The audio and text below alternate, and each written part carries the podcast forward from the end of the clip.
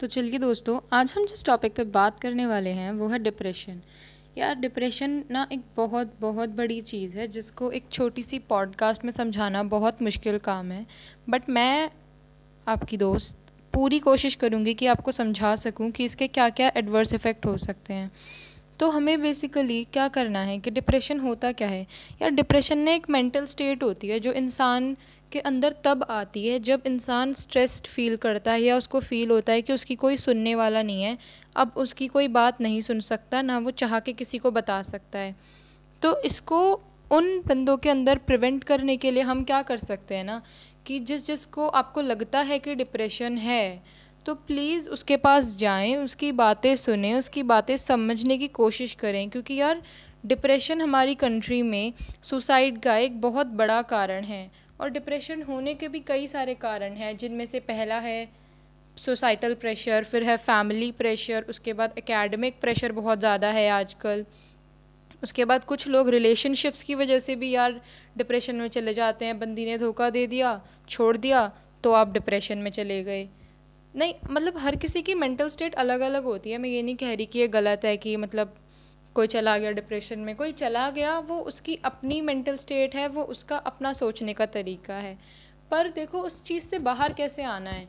उस चीज़ से बाहर आने के ना बहुत सारे तरीके हैं। जैसे कि आप अपनी फैमिली को बता सकते हो, अपने दोस्तों को बता सकते हो, या चाहे तो डायरी में लिख सकते हो, या नेचर से बात कर सकते हो। यार नेचर से बात करना बेस्ट चीज़ है। इवन अगर आपको अपना स्ट्रेस रिलीव करना है तो ये साइंटिफिकली प्रूफ फैक्ट है कि अगर आप एक बड़े और खुले मैदान या बड़े और खुले एरिए को देखोगे तो आपका स्ट्रेस अपने आप रिलीव हो जाता है। ये एक ह्यूमन टेंडेंसी है।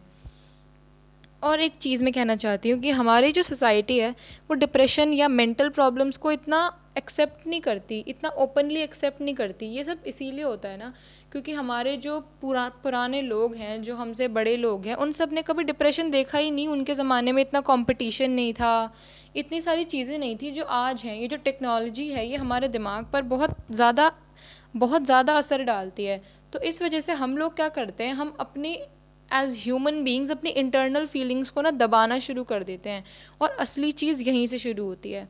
वैसे मैं एक और बात कहना चाहती हूँ कि मतलब मेरा ऐसा मानना है कि जो डिप्रेशन है, उसका एक कारण ये भी है कि जो इंसान है जो सामने वाला, वो ये सोचता है कि मैं इस चीज़ को हैंडल कर जाऊँगी। अकेले मैं काफ़ी हूँ। मुझे कितना भी पेन हो, कुछ भी हो, मैं किसी को नहीं बता सकती, मैं इस चीज़ को अकेले हैंडल कर जाऊँगी। तो प्लीज़ यार, जो जो भी ऐसा सोचता है, ऐसा मत सोचा करो।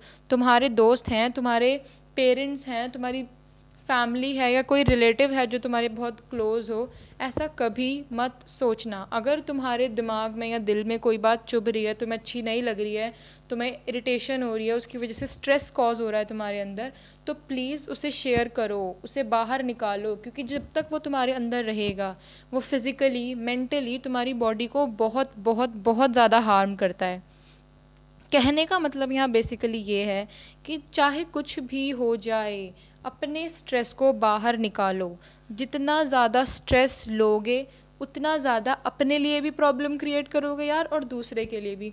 देखो, जो डिप्रेस्ड बंदा होता है ना, उसके साथ क्या होता है कि एक तो वो डिप्रेस्ड है, ठीक है? उसे मूड स्विंग्स भी ज़्यादा आते हैं। जो डिप्रेस्ड लोग होते हैं, उनको कंपैरेटिवली नॉर्मल लोगों से मूड स्विंग ज़्यादा आते हैं।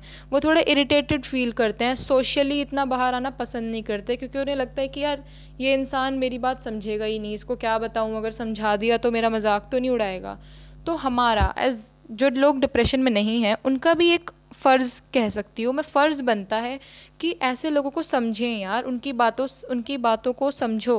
उनकी बातों का मतलब सीरियसली लो, वो जो कहते हैं कभी कभी जो डिप्रेशन में लोग इंसान होते हैं, वो अपने बहुत ही लास्ट स्टेज में अपने कुछ ऐसी सुसाइडल एक्टिविटी करने से पहले ये ज़रूर बोलते हैं कि मेरा मन नहीं लग रहा या मुझे अच्छा नहीं लग रहा, किसी ना किसी को बताते हैं। तो जो वो लोग होते हैं, उन लोगों की इग्नोरेंस की वजह से भी उन लोगों की जान जाती है जो डिप्रेशन में। अगर देखो एग्ज़ाम्पल ले लेते हैं, मेरा कोई दोस्त है, उसको डिप्रेशन है और वो मेरे पास आता है कल को कि, यार, मेरे को ना ऐसे हो रहा है, मेरे को अच्छा नहीं लग रहा है। मेरे को ये ये चीज़ें पसंद नहीं आ रही हैं।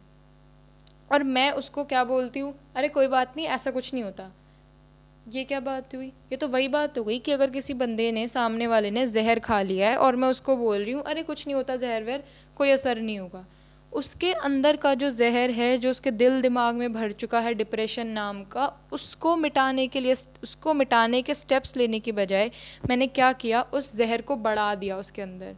उस ज़हर की क्वांटिटी ना बढ़ाकर, मैंने उसको एक और रीज़न दे दिया डिप्रेशन में जाने का। और वो ये कि उसके अपने दोस्त भी उसकी बात नहीं सुन रहे। पहले तो उसकी बात रिलेटिव्स और फैमिली नहीं समझ रही थी। चलो फैमिली का समझ आता है क्योंकि फैमिली में लोग बड़े होते हैं। अक्सर बातों को नहीं समझते क्योंकि उनकी और हमारी जनरेशन में काफ़ी गैप है। उनके में इतना कंपटीशन नहीं रहा उस ज़माने में। पॉपुलेशन भी कम थी। हमारे यहाँ पे पॉपुलेशन इतनी ज़्यादा है कंपटीशन इतना ज़्यादा है। और ये जो टेक्नोलॉजी है, इसका भी बहुत ज़्यादा असर हम पर, हम लोगों पर पड़ता है। तो इस वजह से वो लोग नहीं समझ पाते। लेकिन ये जो दोस्त हैं हमारे, जो हमारे पीयर ग्रुप के लोग हैं, ये भी नहीं समझ रहे।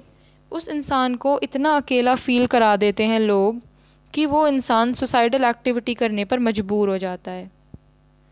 यार, और एक चीज़ और है जो मैं कहना चाहूँगी डिप्रेशन से रिगार्डिंग जो भी डिप्रेशन में हैं लोग प्लीज़ उनको ये वीडियो, ये पॉडकास्ट शेयर करो डाउनलोड करो।